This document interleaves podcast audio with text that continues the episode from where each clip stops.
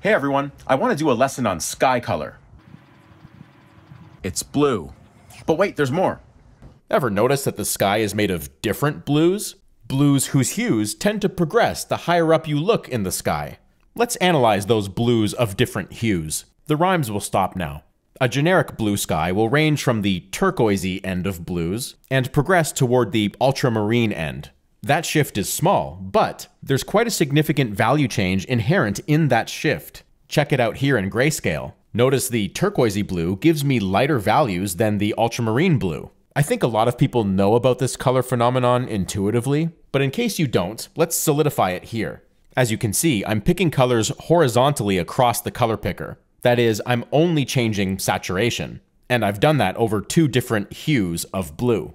The saturation levels are the same, but we turn it to grayscale and there's a value change. This means that the most fundamental aspect of painting a blue sky involves a change of hue toward the ultramarine end, coupled with an increase of saturation, and these both progress the further up in the sky you go.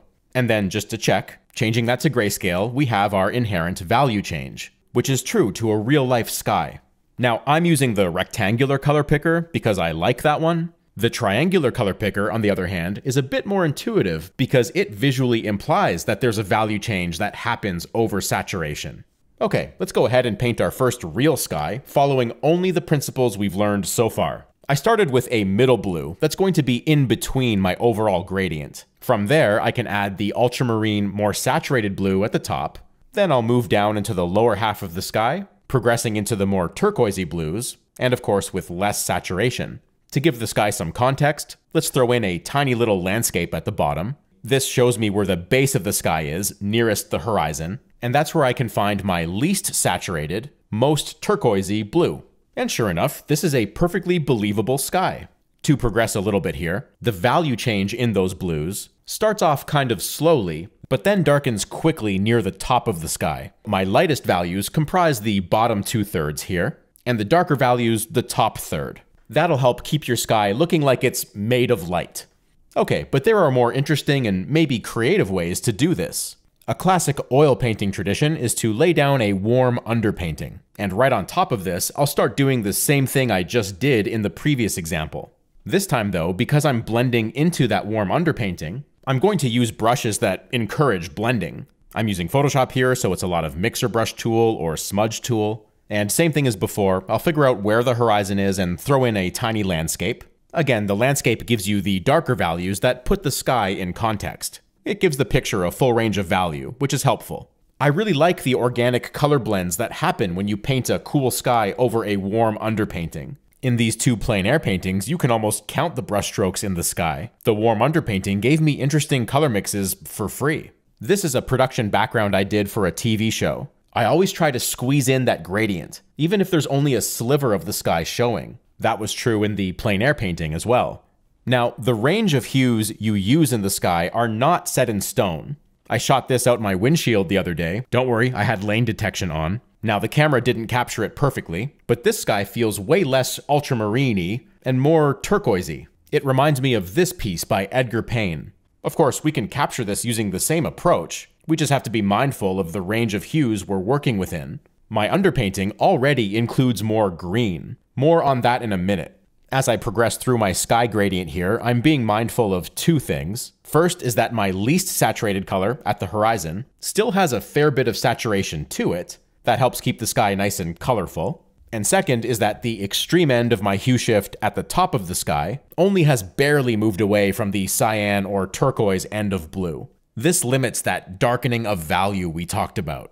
The darkness of blue, by the way, is most pronounced in the ultramarine hues, and I have simply avoided that here by not progressing that far up the spectrum. My darkest blue is about here, and I've progressed pretty far down, bordering on green even. And speaking of greens, you can often find cooler greens in skies. If I made the horizon a lot warmer, say these neutral yellows, You'll see this, by the way, in mornings and late afternoons. So when I have this, the top of my sky is still blue, but now I have completely opened up the range of color I have to progress through. And pop quiz, what happens when you mix blue and yellow? We will look into the answer to that question right after I tell you about the sponsor of this video. As an artist, you're probably going to be working alone a lot, and that's a territory that can come with a lot of uncertainty. Sometimes that aspect of it can present difficult and unexpected mental health challenges. And that's why I'm proud to tell you about the sponsor of this month's video, BetterHelp. BetterHelp's mission is to make therapy more affordable and accessible. Starting therapy can be daunting. BetterHelp can match you to one of thousands of licensed therapists in their network, someone who is trained to listen and give you helpful, unbiased advice. Because it's an online service, you'll have access to a wider range of expertise than may be available in your area. I have my own link to help you get started. It's betterhelp.com slash marcobucci. You'll be prompted to fill out a questionnaire, and then BetterHelp can begin suggesting therapists that fit your needs. There are a range of options for scheduling sessions based on your preferences and level of comfort. I know from experience that it helps to talk to someone about what's going on inside your mind. If you think you might benefit from therapy, consider clicking the link in the description, betterhelp.com slash marcobucci, and get 10% off your first month. And thank you, BetterHelp, for offering this type of service, as I think it's truly important, especially in today's world. Alright, blue and yellow make green. And I know that you already knew that. What you might not have known is that you can find green in regular blue skies. Here I can easily amplify the greens that were already indicated in the underpainting. Even this very blue sky can accept some greens and still look totally appropriate. So why is that? Why does that work? Well, that's actually a much larger question. Ever wonder why the sky is blue? I mean, what, is it made of blue air or something? well, Marco, to understand this, we have to understand a little bit about light itself. That burning ball is the sun and it's emitting what we call white light. But white light is made of a lot of constituent parts. You might have heard the acronym Roy G. Biv. Apparently, some of you know it as VIBGYOR. It's a list of the colors that make up the visible spectrum. You probably know that when sunlight shines into a prism, the prism refracts those colors, revealing them to us. To dig a little deeper, those colors of light are individual wavelengths, and each length is different. Warmer colors have longer wavelengths than cooler colors. So let's say we have a sky represented by this bowl shape. A human being is here, and the sun is way up here. Yeah, this isn't drawn to scale. Now, the atmosphere is, of course, filled with countless particles, and when the white light from the sun hits these particles, physics causes the wavelengths to get scattered. And it's particularly the shorter blue wavelengths that get scattered throughout the sky, giving us the appearance of a blue sky. This phenomenon is called Rayleigh scattering. Now, the horizon is a bit of a different story. You're looking through a lot thicker atmosphere there. Again, physics causes the shorter wavelengths, the cooler colors, to disperse a little more at the horizon, giving passage to some of the longer wavelengths.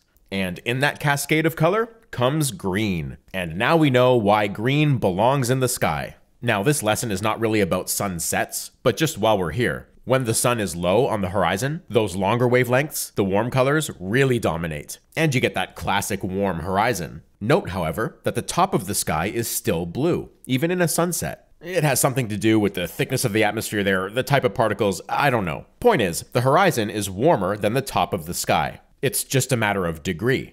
And that's not even color theory, that's science. Here's color theory. On a color wheel, let's pick where we want the deepest, most saturated part of our sky. The horizon wants to be warmer. The path the color will take to move to that warm color looks like this. But when the sun is high in the sky, it can't get all the way there. Its path to the horizon looks more like this, which is the range we've been painting in this lesson. The nature of the scattering during midday prevents the full range of movement. But I think it's important to know that the range of color during a midday sky is part of a larger color movement. Okay, so a sky lesson would not be complete without clouds. And we'll be talking about cumulus clouds here, you know, the big puffy ones. The general shape of those clouds is less like this, and more like this, with a flatter bottom that implies weight. Clouds do have weight, after all, they're made of collections of water vapor. The next step is perspective. Unless you're in an airplane, we look up at clouds. That means we see a lot of the bottom plane of those forms. And you can even shade in that bottom plane because if the sun's coming from above, that's where the cloud's shadow goes.